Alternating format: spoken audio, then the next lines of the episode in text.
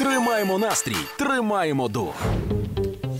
Мені здається, що одного разу нам треба зробити таку пастку. Пастку? Да, А я, ну-ка. я поясню. Вчора, е, якщо коротко, вчора, е, позавчора, Буданов був в Бахмуті. Я думаю, що ти бачила ці фотки. Я бачила фото, але я не вникала в деталі. Приїхав у Бахмут на передову до наших хлопців, так? Так, так, Я тобі більш цього скажу, що зробили е, за даними OSINT аналітиків, е, це типу аналітики. Серйозна Неважливо, аналітика, Неважливо, да. Е, подивилася по картах, по фотках і з'ясувала, що він був в 666 метрах від позиції росіян.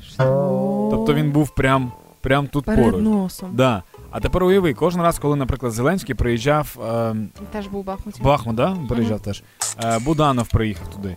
І кожен раз в росіян палає, тому ну, вони починають писати в чатах, почему не ударили, когда он там був? А тут, прикинь, прям типу пів кілометра. Пів кілометра це, типу, пішки пройтися 10 хвилин. Це сусідня вулиця ось. Да, і я от що думаю. Е, Ми можемо зробити таку паску. Хтось приїжджає туди, наприклад, Так. там Зеленський, Буданов, там Залужний, хто завгодно Мгм. приїжджає в Бахмут з, наших е, типу крутих чуваків. Е, І ми випускаємо ракети з теплонаведенням. Теплонаведення це як? Е, Є ракети, які типу реагують на тепло. Ну, якось так, якщо, Ага. якщо коротко, типу, Ага. інфрачервона двіжуха. Мгм.